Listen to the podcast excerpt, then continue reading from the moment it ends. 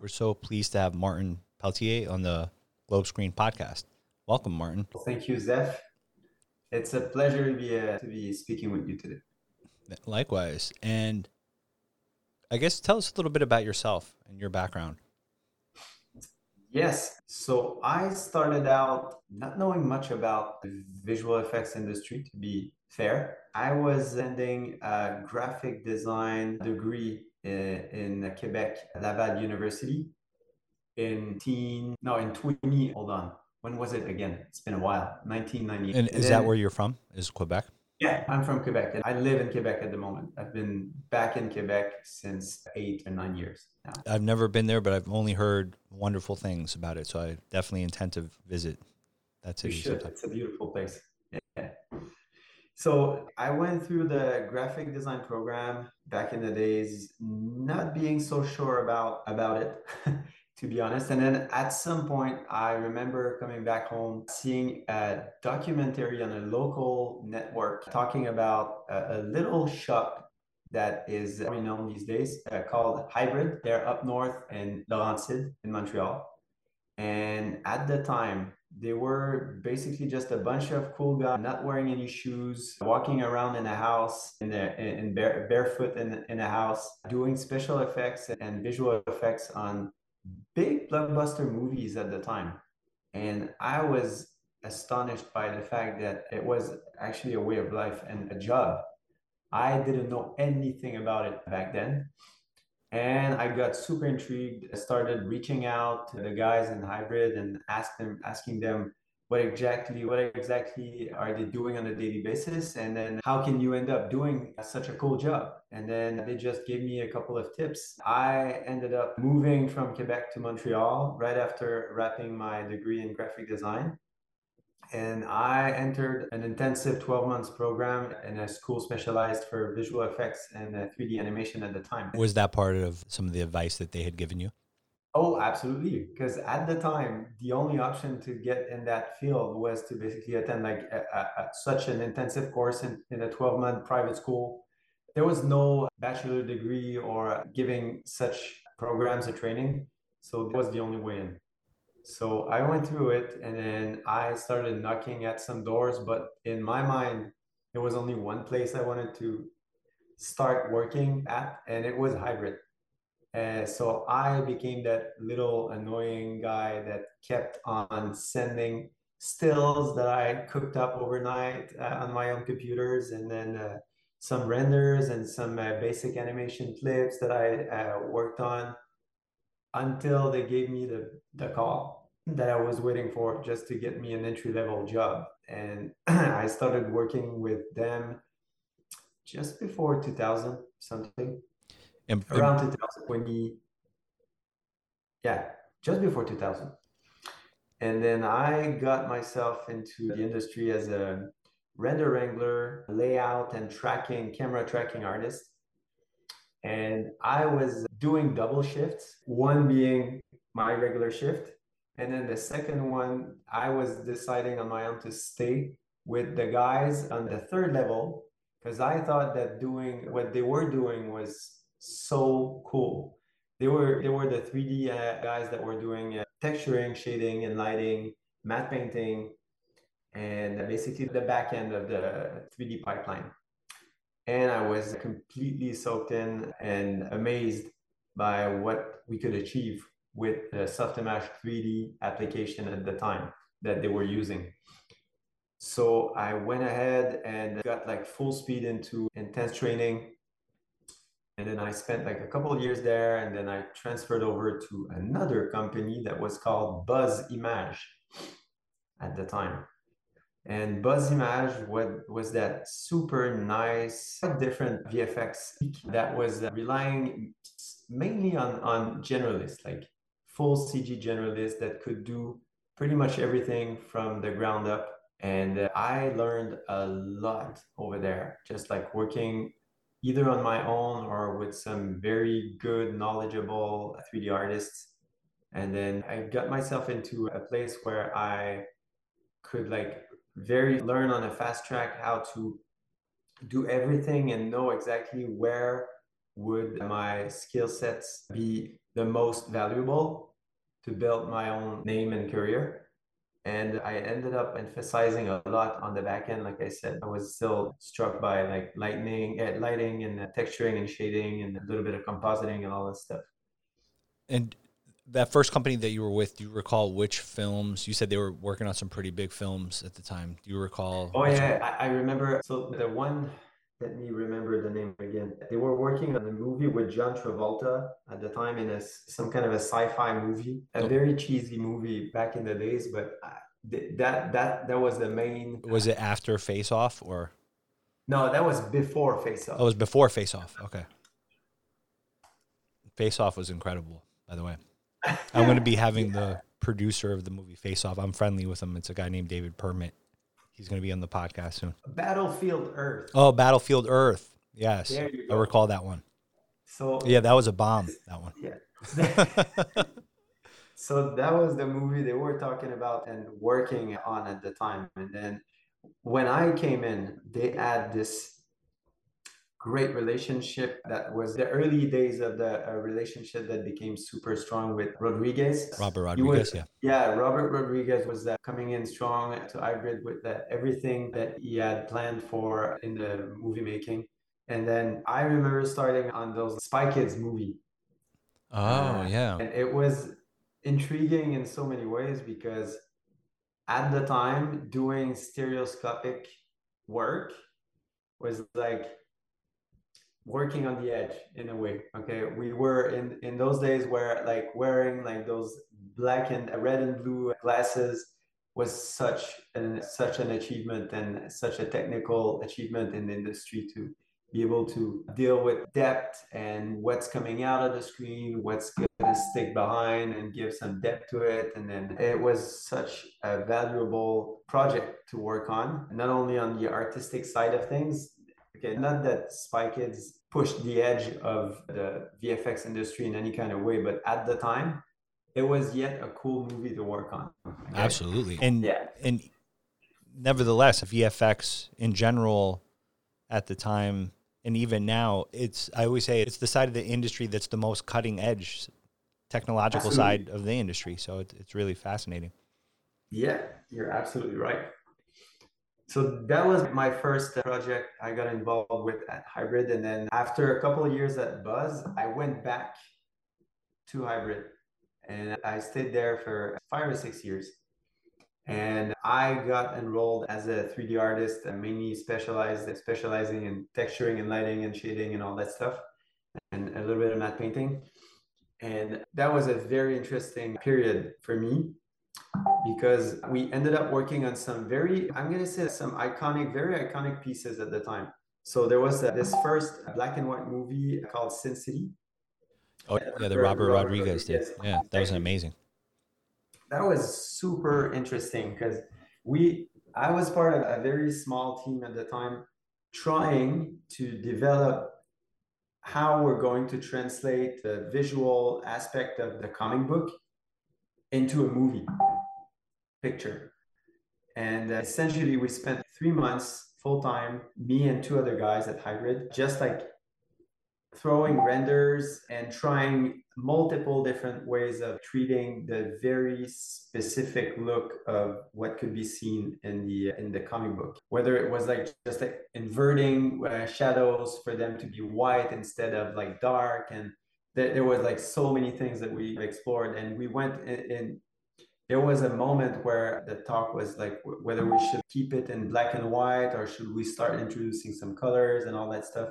So the pre-production process of that show has been a, a real blast for me. And then not so long after Sin City was wrapped, we got the chance to work on Frank Miller's comic book called 300. Yeah, that, that's also and, incredible. Yeah. Oh yeah, and that one was also like like the most one of the most enjoyable project I've ever worked on. To be honest, it's like I remember looking at those like stunning images that we had to translate, and I was like, ah, I'm so damn lucky to be able to just grab this piece of art from a book, and now I need to make it like my own version, but still keeping the essence of the comic book and that, that yeah that that movie was absolutely amazing to work on. I'll tell you, I've seen so many films throughout my life in the movie theater, but when I think back on certain films, like thinking back on that film was like a cinematic highlight to see that on the IMAX and just yeah. Uh, it just blew me away seeing that film. So that's so amazing. I love that movie. Yeah, it is. It, yes, it's always going to be on my like short list of highlights.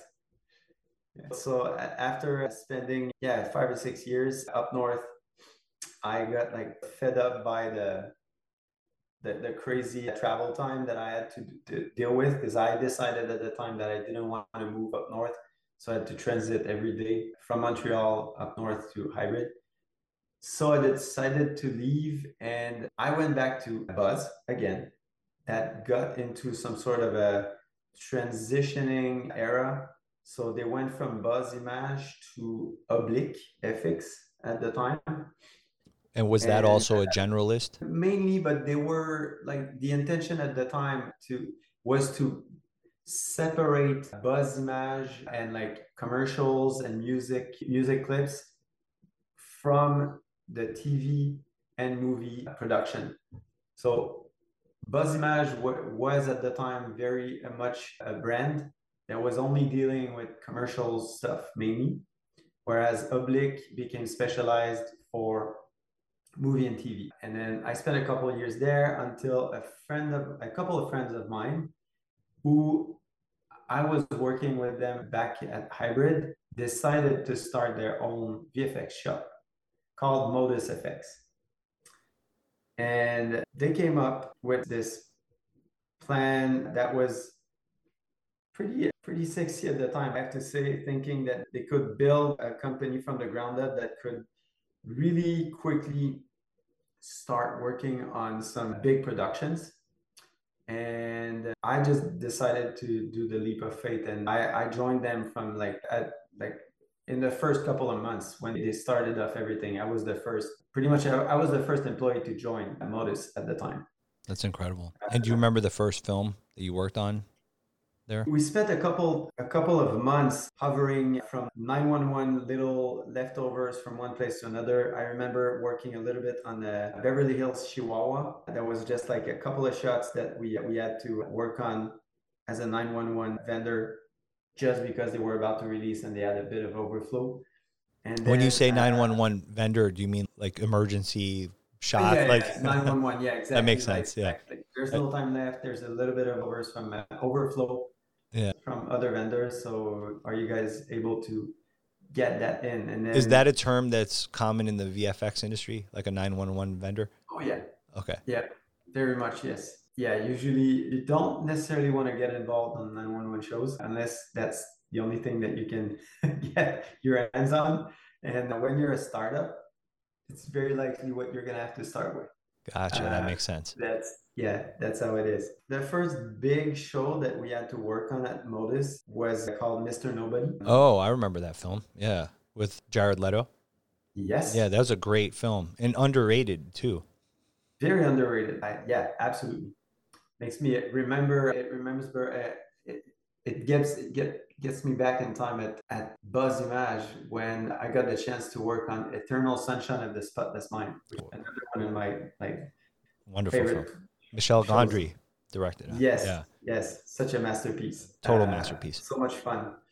And then, yeah, uh, Mr. Nobody was another one of those great show. And at the time, uh, the, we were in the early days of Modus, and we basically were a team of, I'm going to say, under 10. Okay. I, I think we were like at the time, like seven or eight artists. Mostly all of us were seniors, pretty strong generalists we could do almost anything. And then we decided to take on the, this big piece of pie that was Mr. Nobody at the time. And yeah, we ended up doing something that was in, that I'm still incredibly proud of, to be honest, because there was quite a significant amount of shots in a very short turnaround time. All of that was was within like a six month period over like spread over seven guys i can tell you it was like yeah uh, we were working around the clock for three months straight i can imagine oh yeah and that was crazy but such such such an experience in terms of learning how to streamline things, how to cut corners where you can actually do it. And it's just like these experiences are learning you how to how to really understand what matters in a in an image in a moving shot and where to spend your time and focus and, and strength basically because it's an image composition is one thing that you need to get to learn very quickly in order to understand exactly where you want the audience to, to be looking at so that you don't have to spend too much time on the opposite corners of the image but really very much like focus on what matters the most. What's the shot about? What's the storytelling about each and every shot? Like where and does the eye come to? That, yeah, exactly. Once you understand that, this is when things are getting a lot easier in so many ways because you're not necessarily overwhelmed by the amount of steps and details and things that you need to do in a shot. You're only focusing on what really matters therefore you kind of you, you step aside and you take a step back on everything that you're doing and then you're like okay now what seemed to be an impossible task is very much doable because I know I don't have to spend as much time on every single aspect of the show. That makes and, sense. Yeah. I'm glad you're talking about this because I think this is something that could pertain even to other things in filmmaking and other things in life in general. And you're just talking about like where do you put your focus on? Where do you put the priority on? Yes and nowadays it's probably one of the most important things that us as uh, vfx supervisors are trying to are trying to just explain and get everybody to really understand. Because having just looking at keeping sight of the big picture of what we're doing is essential and the minute you lose sight of this big, big picture you're going to get overwhelmed right away. Okay. Because things are evolving in a sense that the, the amount of content that we need to generate these days is insane. The requirements and the expectations are just like raising every year, project after project, because there's only one reason why it keeps happening. It's just that we keep raising the bar. Every time we do something, it's slightly better than the last time we did it. So for clients, as much as for artists, everybody is, if we were able to do better than last time, means that next time we're going to do it, it's going to be even better. And then you realize that you're constantly able to push the limits by rethinking your way of doing things. And that's the main challenge, let's say, in that industry these days, especially if you want to step up in the hierarchy and get into those like leads position, supervisor position, you really need to understand what's essential to the storytelling, what's essential for the client. It's and then focus on that solely and forget about the rest because the rest of it is just going to fall in place automatically once you nail the main and primary thing. That makes absolute sense on about just distilling it down to the thing that's the most important. Yeah. And so at Modus Effects, you also worked on a bunch of other projects that were noteworthy, like the American in Source Code, the Twilight Saga, Breaking Dawn, the yes. Immortals, Mirror Mirror, and the Avengers, yeah. which is pretty incredible. Yes. Do you recall any particularly challenging work from any of those films? And how do you overcome such challenges? Yes, because over over the course of a couple years, we went from like a bunch of 10, 10, 10 guys working on whatever came in, and we expanded uh, to a team of over 150 at some point. So we were able to overlap different shows at that time where we started to work on such big brand, uh, such, such big names and big projects. And one of the main biggest challenge at the time is that the minute you step in the A-list projects, clients are quite different. Okay. So you get from and it's i'm not going to say anything negative in terms of like different types of clients but there's essentially two types of clients the ones that are, are working on smaller shows are generally going to be lacking some knowledge of the vfx industry and asking for a lot of things that they don't know of essentially uh, like it, for the most part So you're in control. You need to give them a sense, you need to give them a sense of control, yet you need to be the one in charge. At the time, it was such a great school in a way. Okay. So we went from like smaller underground independent movies, working with some clients that didn't know much about me, but they did know a lot about movie making and how to make great shots. So they were pretty much relying on us in terms of technically speaking, how we handle VFX, uh, how sh- should they be shooting their sequences so that we could make the most out of it once we get them on our end as VFX vendors. And then suddenly we started working on those like A listed projects very quickly. And to be frank, one of the biggest challenge was that we didn't have a pipeline per se. We didn't have much knowledge in terms of like how big studios that we were working alongside with were dealing with those A vendors, A list projects. Okay. And that was like a great experience in so many ways for us to understand intricacies and how everything is has to be fine-tuned perfectly in sync so that clients on such like movies like Avengers, Twilight, Mirror, they know very much about VFX as much as we do pretty much, as well as movie making. So for us, it was like a big step up in a sense that, okay, now we talk to someone who knows exactly what we're doing yet their expectations are going to be even higher suddenly because we cannot trip and fall without consequences. so we had to learn very quickly that without a pipeline, you need to rely on each and everybody involved in the process to be really focused on what they're doing so that there's no mistakes. A pipeline is meant to be covering yourselves and could you expand on the? Yeah, I guess could you expand on for people that don't know? Yes, a, a, pipeline is basically just like the way of doing things from the ground up. Like the, what, the minute you get a plate from the from the client, a plate being let's say an actor in front of a blue screen. Okay, the minute you get the plate is going to go through this process of being ingested so that we can match the color space of the client and then it's going to be tracked so that we get a 3D camera that is doing exactly the same movement as the real live action camera that captured the plate. And then it goes into layout so that we can build an environment around that actor on a blue screen. And then it goes into animation so that we can add cars driving by uh, or whatever else things that should be moving in a shot.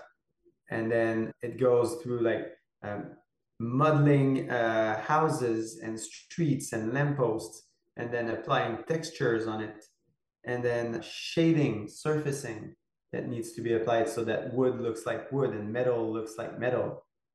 And then all of this gets to be going through a lighting department, which is doing exactly the same work as gaffers on a film on a film set which is just like positioning lights so that things are looking real and they're looking like what's been shot. And then you get to the final stage, which is compositing, where using 2D compositing software, you're going to assemble the live action plate minus the blue screen. And you're going to get all, you're going to stack all the different layers that were built by the, through the pipeline by the artists such as the road, the buildings behind, the CG car passing in front or behind the actors, and all the, those things that are going to interact or uh, directly or indirectly with the plate. So all of these pieces, they have to be built. When you start working on bigger movies, you're not relying solely on generalists that are just going to take a shot and do everything on their own you start relying on multiple artists that are specialized in their own field, which means a modeler is strictly going to do modeling. A texture artist is strictly going to do texture. A lighting artist is strictly going to do lighting so that they can take whatever someone else has built from a from a department and then take it so that they can apply their own work on it and then they pass it on to the next step in the pipeline. This is how we build shots. And the minute you start working on movies that have multiple shots in a sequence, you need to rely on a pipeline. Otherwise, you're not going to be able to keep consistency throughout the sequence, streamlining the build of your different assets, creatures, environment, animation, all that stuff.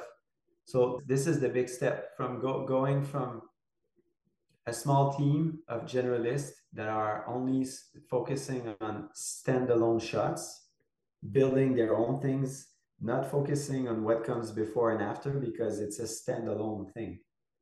It only has to be beautiful as a standalone piece.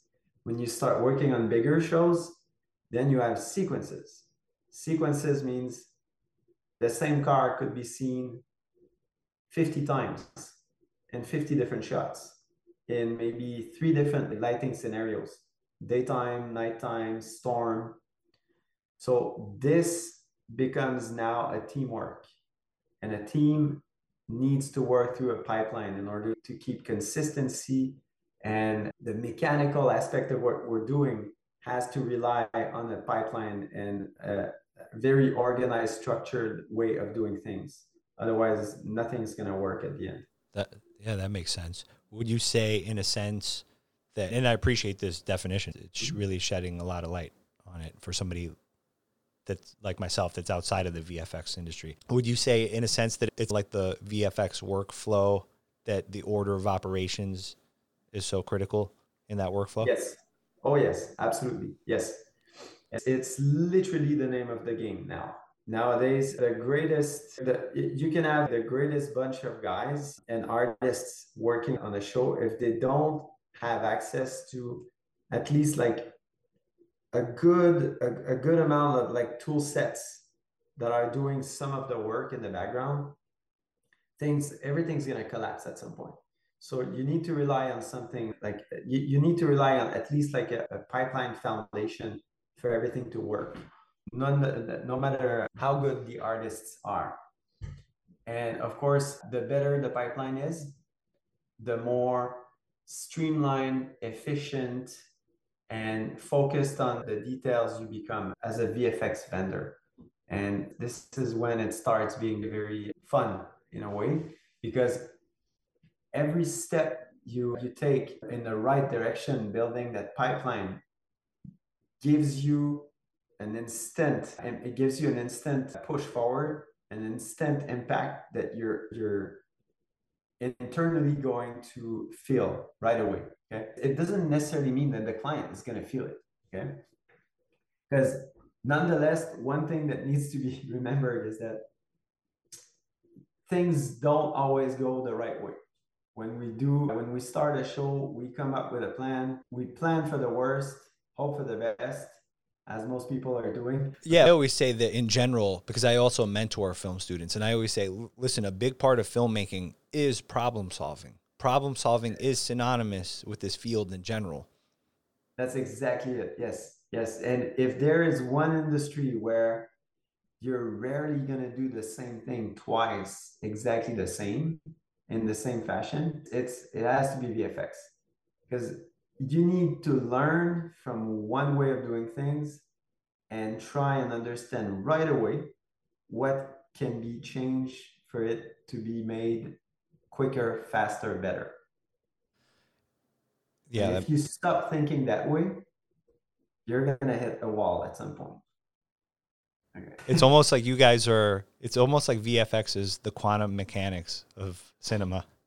Oh my God. I probably never want to compare ourselves with any of the engineers and great people that are working in like the medical field because we're not saving lives. Okay. We're just like making entertainment but for sure we we enjoy the process even though a lot of things a lot of times it becomes quite frustrating because you're like okay you're dealing with the minutia and that's why i'm glad that you said because that's something i say to my film students too i'm like hey i'm like sometimes when you're caught up in any individual thing. I'm like, any individual part of filmmaking could be tedious. It could feel like, why am I doing this? And why am I doing this over and over again? I'm like, that's why it's important to step back and take a look at the big picture. So I'm glad that you were saying that before because that's so important. Oh, yes. Oh, yes. And the sooner you understand that, the better you're to get and the more efficient you're going to get, basically. And uh, yeah, there's this one thing that is like, there's a balance with handling clients expectation so that they don't they, they don't get they, they don't get to hurt you internally because one thing that you can expect is that what we're doing is art in a way okay so art means nothing of what we're going to be doing on a daily basis is objective yes we rely on some live action references and we tend to, to gather so many references for us to mimic and translate over what we're doing. But at the end of the day, your vision of a beautiful sunset scene and my vision of a beautiful sunset scene to end a movie will never be exactly the same. Absolutely. So Absolutely. for that reason, you need to be prepared for so many curveballs that are going to come up your way throughout the process. Does that ever get difficult when you're dealing with on some of these A-list projects, like when you're dealing with a big committee of people that is making decisions on things on the client side?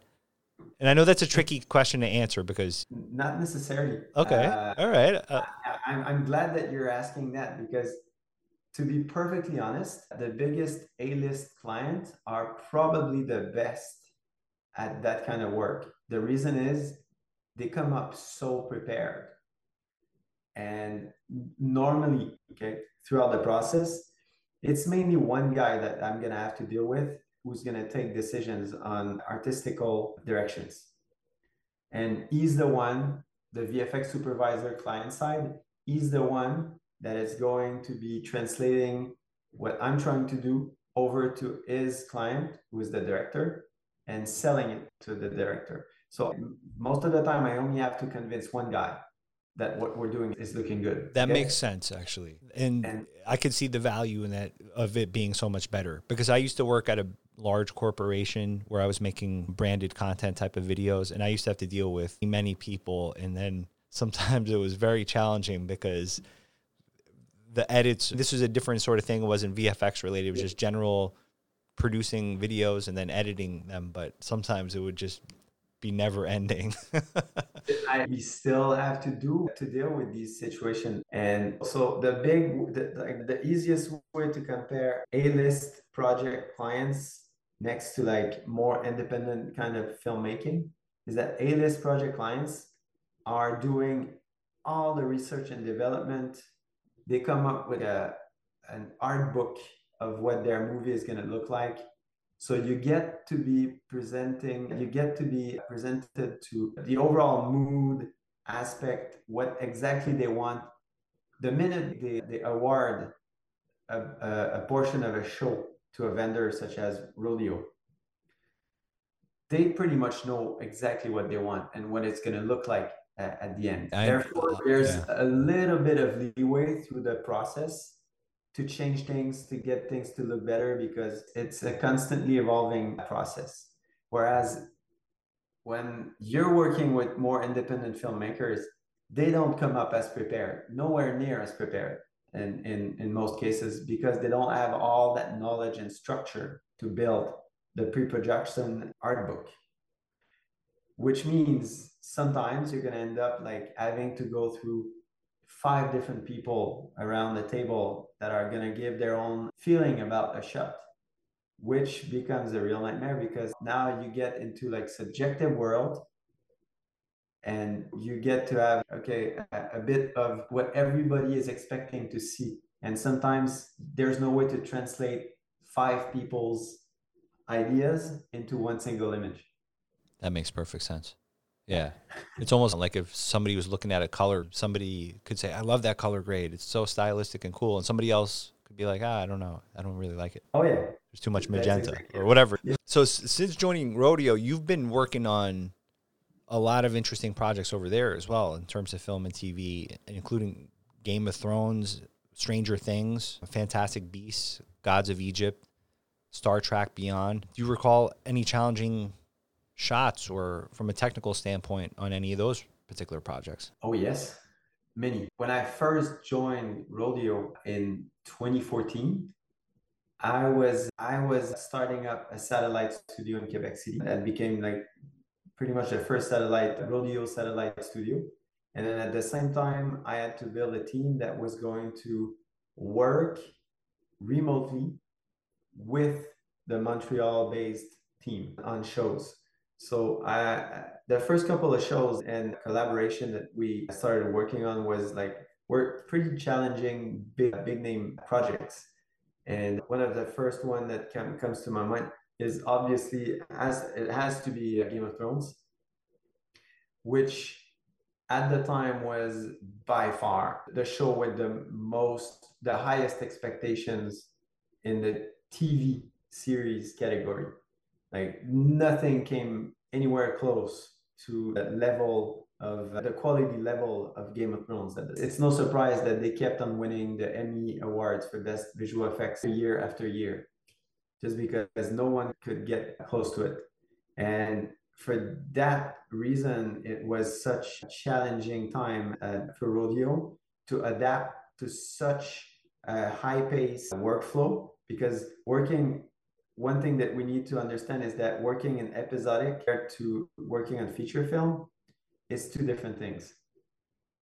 The pace is different. Things, especially on a show like Game of Thrones, which is which has an episode coming out every week, you need to stick to a really strict schedule. And there is no way to just push the delivery date. Okay? There's no way out.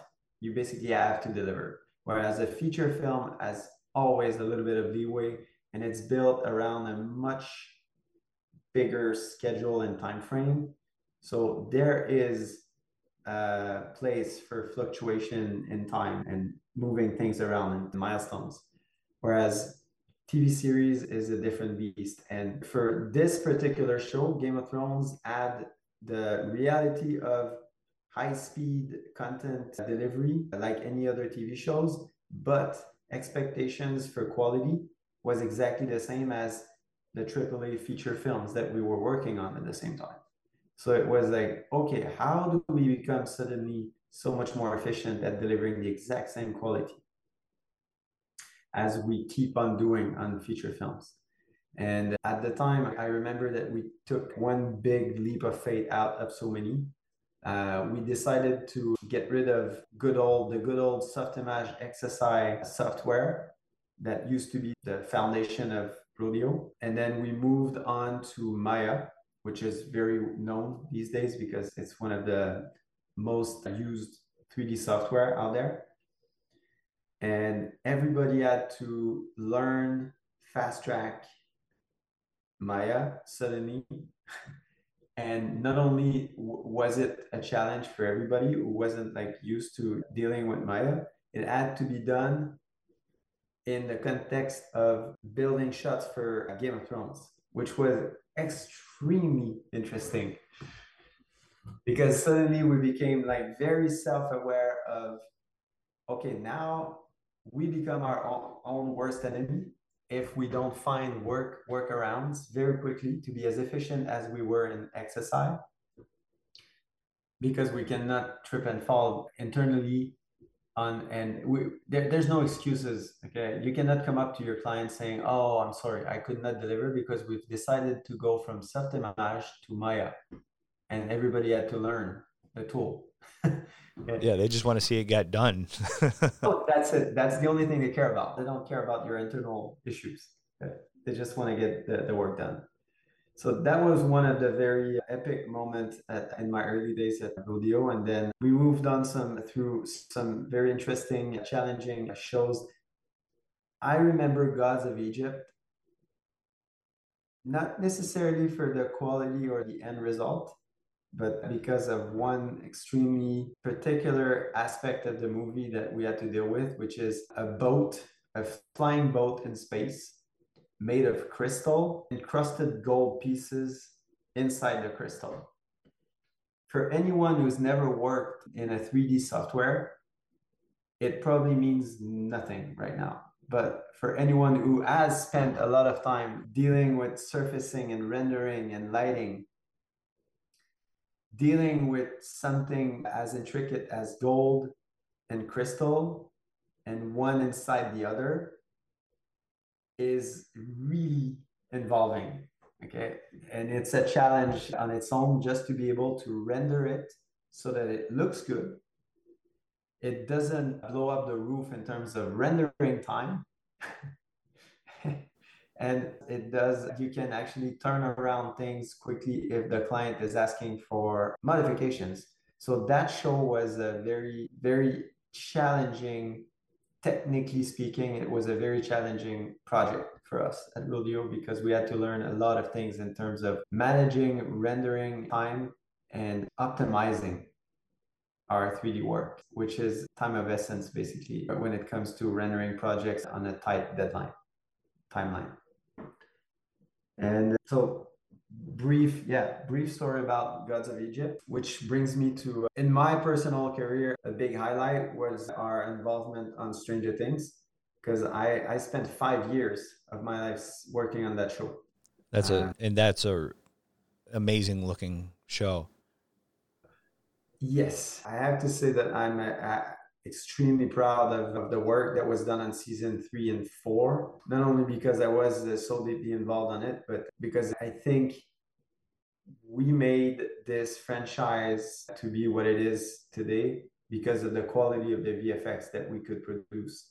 And I mean, we have not been involved whatsoever on season one and two of Stranger Things, which was at the time already such a recognized and renowned show for Netflix. It's always been their flagship title. But when we we came up in the discussion with the clients at the time to be working on season three, we didn't know what to expect in terms of work. And we didn't we were not expecting to be the main vendor and have such an involvement on the show. And for so many reasons that I cannot go through right now, we ended up just like picking the like pretty much the whole pie in terms of workload in season three. And we became from what we were expecting to be a leftover kind of workload that all the other vendors would not want to work on to okay, so Rodeo, now you're in charge of developing the creatures and big sequences for this this season three. And I was yeah, so I was I was VFX supervisor of the show at the time, working on it, starting the show with my team in Quebec. And at the time, we were something like 45 artists and production members at, in the Quebec office and we rapidly had to grow up quick like quite significantly because of the amount of work and that was a great collaboration work where we started tying up the team in Quebec with the one in Montreal in a very efficient way. That was truly the first time we had to work to join the workforce of both studios at the same time and find ways to work remotely in the most efficient way possible and it ended up being a very positive experience for me and and for rodeo as a whole and as a company. And yeah that turned out to be also for my personal career a great uh, achievement that ended up following into a move onto the client side for season four. So i was i ended up spending two years abroad in the US, overseeing and advising the, the film, the film production for Stranger Things 4. So I spent two years of my life on the set That's supervising cool. the show over there, which was yeah probably something I'm gonna remember for the rest of my life for sure. That's amazing. Yeah.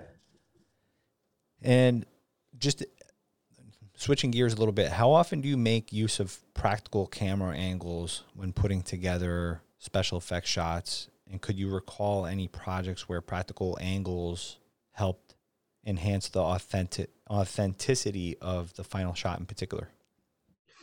Can you explain a little what you mean by camera angles? Firstly, Dara wrote this question. So it, this my explanation is not more of an interpretation of the question. Do you ever look at something that's completely created by VFX and you're basically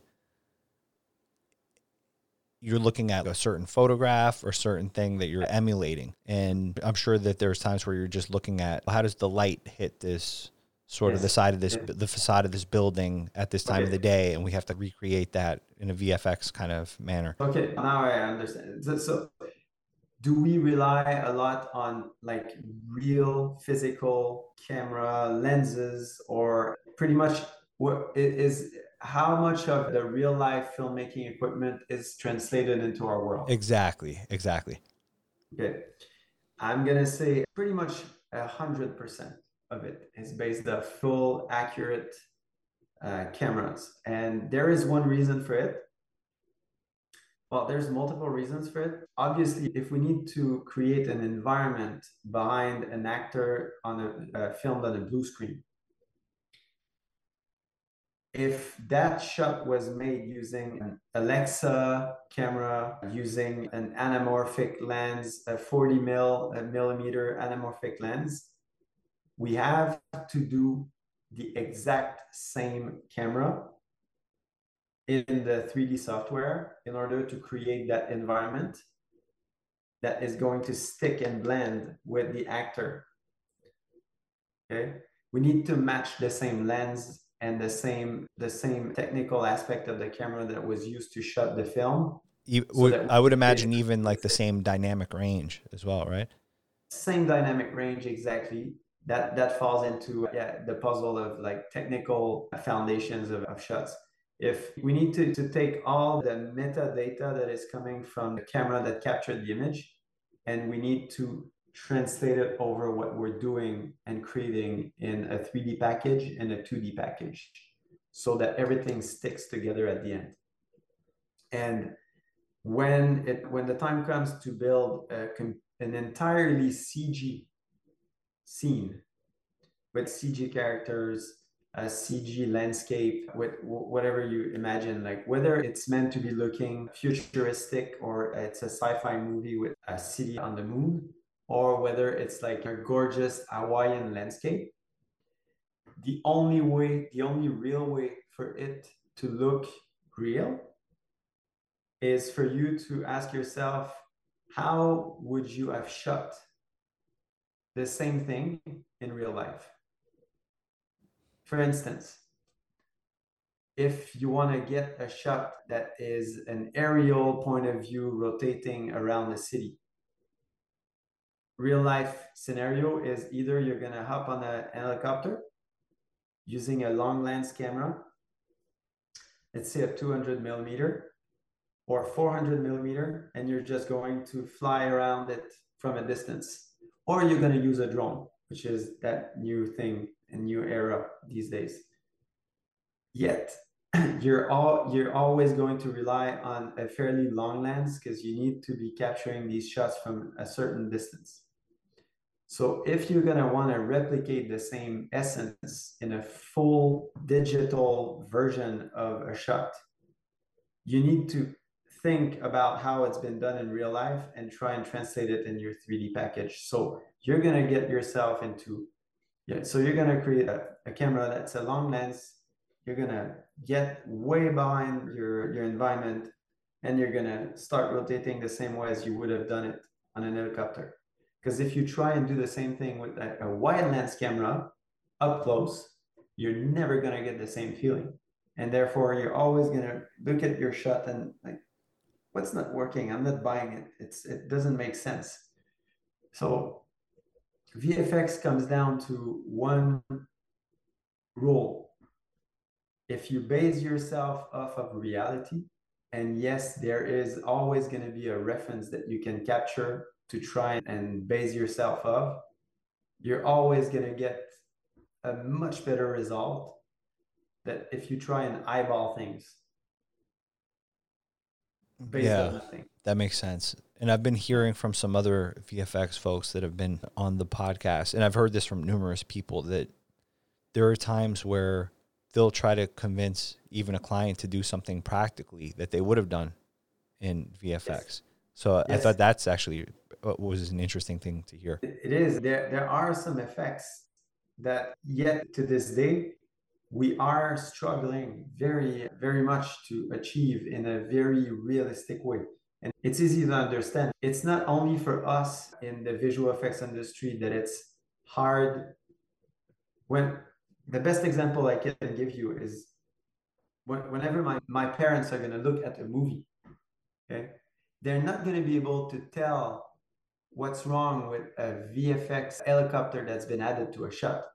But their eye is trained enough so that they can spot that something is wrong with the helicopter and it doesn't look real. Reason is we're all super, super trained with some like ordinary things such as like water, fire, uh, human facial expressions, an helicopter flying in the sky. So the minute you're just a hinge wrong in terms of how quick an helicopter can bank, if the pivot point is not at the right place, if the reflection on it is not perfectly right and perfectly balanced with the environment and the lighting, anyone is going to be able to spot it. And the sad thing about it is that sometimes it's just enough for the audience to get out of the story. Yeah, that makes and, sense. And yeah, for that reason, yes, we do have clients that are coming up to us asking whether we okay, can you do uh, such an effect? And in, in some instances, we're going to go, you're better off shooting it for real because chances are we're never going to be able to achieve a perfectly natural and invisible result, fully UVFX. Yeah. And actually, I like how you say about just getting out of the story because I've felt like that. And this is something that I felt like that about certain action films in the last 15 years that sometimes they're, the shots are just so quick. It's like you have a split second shot here, like a fragment of a shot here, and then people forget that you're supposed to be invested in the characters and what's happening with these characters, not just watching a bunch of cool looking. yes, and that's part of it is part of it is storytelling. So we don't have much to say on this. Yeah, that's by the way, that's a total remark yeah. on the storytelling and the directing and the editing of the film. Like th- oh, yeah. that that's not a remark on VFX. So, oh no, yeah. I understand, but it's yet it's a good point. We have a responsibility in terms of what we control over the process of filmmaking. And when it comes to what we control, we obviously want our work to be pristine and visible, IP uh, like eye appealing and very much in line with what matters the most, which is the storytelling and the feeling that you want the audience to remember when they look at something. Whether it's fear, astonishment, surprise, whatever it is, you need to keep that in mind. And in order to keep that in mind, you need to ask yourself exactly what will communicate that very emotion to you when you look at your work. And so that's why I said earlier on that you always need to step back and keep the big picture in mind. That's one thing. And you always have to remember that what you're doing is to serve the storytelling in the first place. Yes, absolutely. That's absolutely. the goal. That's there's nothing else that matters in a sense. Like a director comes to you with his story or her story. You want to get in line with, with his or her vision. That's all that matters. Okay? at the end of the day, it's not your own feeling that will make the most of a shot. It's making sure that he's blown away by what you're doing. And and that's the essence of, of anybody who's gonna want to work in that industry is to understand that when you're back at school, you're building your own things for your own self. The minute you step in a production role, you start working for someone else's vision. And you need to understand that very quickly. Because that's a big part of the, the work that you're going to be doing is asking yourself what is that person expecting? Yeah. And listen you said something key a few minutes ago when you said if something is off it'll take you out of the story. And that's mm-hmm. what what something that i've talked about a lot and something that i've thought about deeply when was just that i think cinema is like hypnosis to an extent. Once you're pulled into a good story, you're pulled into that story. You're in the world of that story. You're like sucked into the movie. And then so much of what's going on in that film is subconscious. And so you also said a good example about your parents. They might not, or in a lot of people in general, they might not articulate, hey, this is good sound design or something like that. It's just because they're pulled into the world of it. If it's great sound design, that's part of the world and the texture of that story. Somebody might not articulate later on, oh, I really what they did there. It's just as a whole piece, they really liked it. And all these different things yes. the VFX, the sound design, the cinematography, uh, like obviously the acting and the story, all of them come together to, to form this sort of hypnotic experience. Yeah, that's exactly it. and so I guess going back to the questions here, which projects do you guys does the company's Quebec office take on specifically and how do you share or co- coordinate workflows and project deadlines with Rodeo's other locations? To put it long story short, the pandemic has changed so many things in our way of doing things. Before the pandemic, we used to be working on shows that were dedicated geographically to remote studios. So we used to have a studio in Munich that was working on his own shows with his own team. And whenever there was an overflow and a lack of resources, they could grab some resources from Quebec, Montreal, or else. Same goes for Quebec. When the show was overloading the physical resources, then we started grabbing some remote resources from other studios. Whereas now, since most of us are still working from home, we made it like more or less just like a gigantic global pool of talent so that no matter where you are, whether it's Vancouver, Toronto, Quebec, Los Angeles, somewhere in Europe, in the US, you become a resource that is available for any rodeo project. So when we start building our teams now, I get to work with a core team, which is something that is rarely going to change. The core team is essentially leads for each specialized pipeline steps and a coordination team that is going to help me produce the visual effects, coordinate, schedule the whole planning internally and maybe with the client. All that structure, which is called the core team, is something that is pretty much like set in stone. And then based off the workload, and these people are mostly in Quebec, okay? And then once we get a workload on a show, whether it's 300 shot, 1,000 shots, then we can come up with a schedule that is going to give us a sense of how many artists, how many heads we're going to need to produce the amount of work.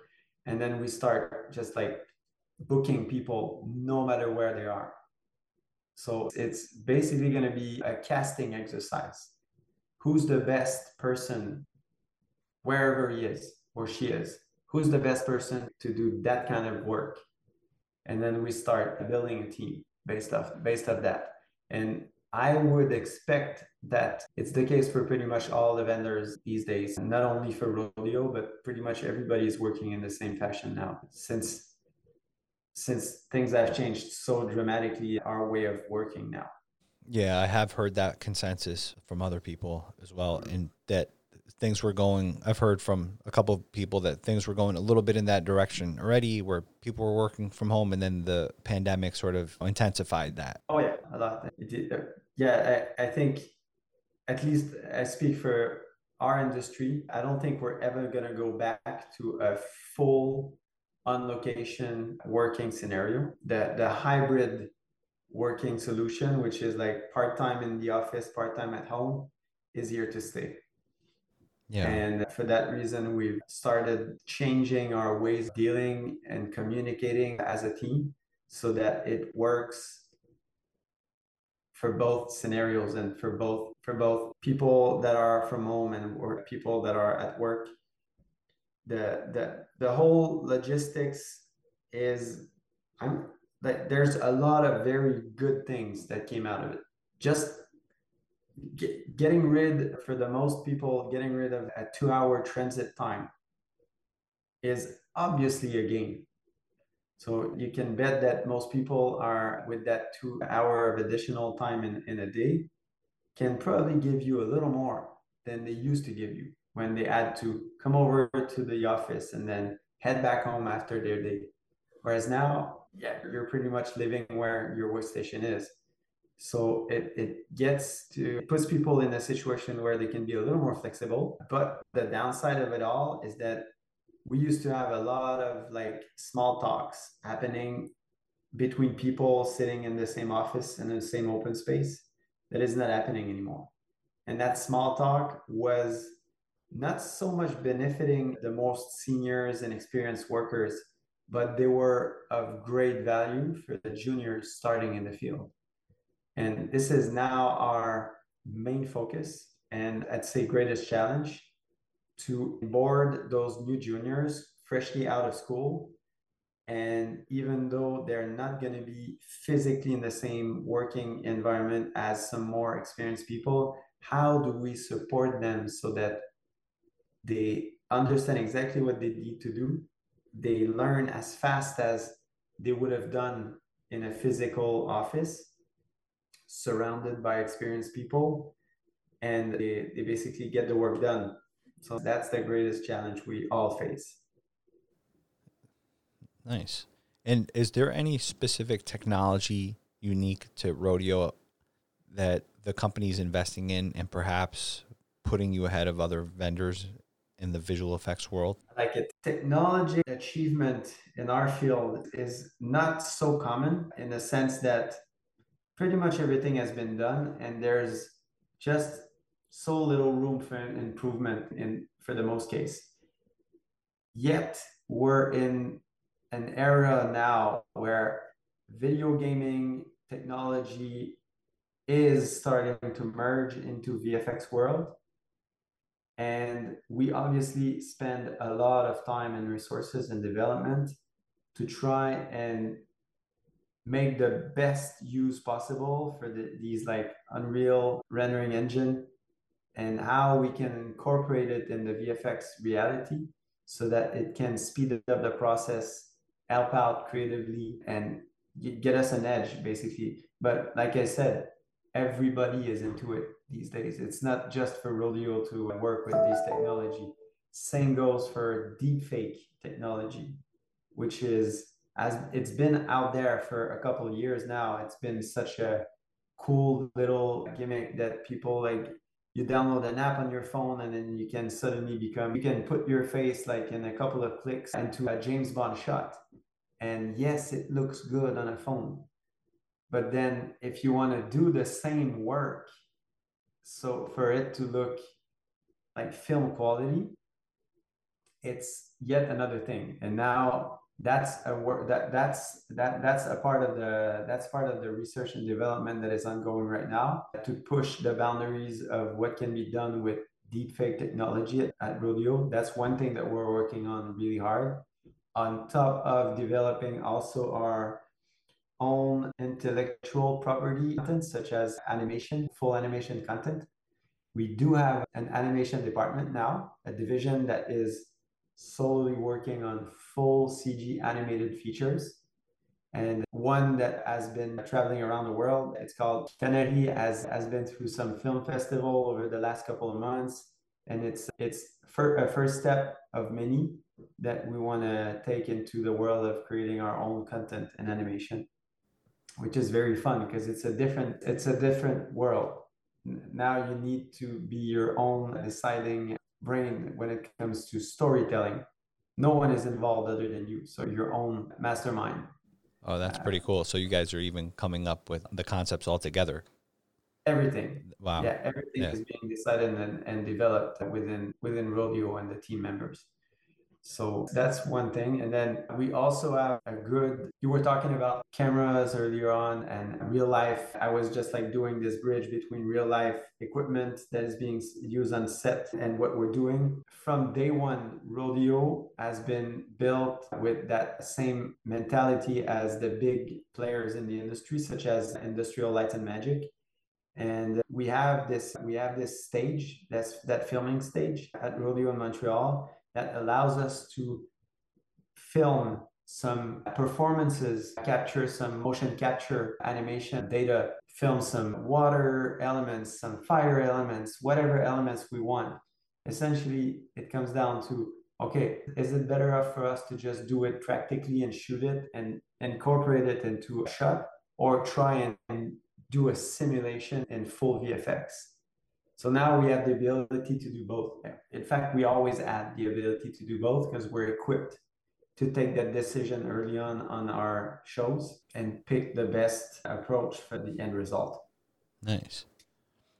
And Martin, you worked with on We Could Be Heroes that was also directed by Robert Rodriguez. Did you get yes. a chance to? You've worked on a couple of projects with Robert Rodriguez. Have you ever dealt with him personally, or? No, not at the time when I was at the time when I was working on these on these movies with Rodriguez. I wasn't. I was not in a position to go on set and meet with the directors. Whereas gotcha. now, if yeah, if ever I get to work on a Rodriguez movie, I might end up spending some time on the set and then meeting the guy yeah. at last. Yeah. Hopefully it's gonna it's gonna happen. It's fun. It's funny because when I was in my early twenties, I had the movie Sin City. There's just there was a couple of movies that used to just play like artwork in my apartment. That was uh-huh. one of them. I used to just almost have it like on a loop because I just really loved the look of that film, and it just used to just play almost like artwork in my apartment. oh, just a few days ago, I, I was looking at the art book from the movie, just like remembering how fun it was. Because technology at the time wasn't wasn't even close to what we we can do now. Yet the process was the same. And what we achieved at the time, translating that comic book into moving picture, was nothing short of a like a real miracle in a way. I think we did something pretty cool. Martin, I can't tell you how much I appreciate having you on the podcast. I really enjoyed our conversation. And oh, so did I.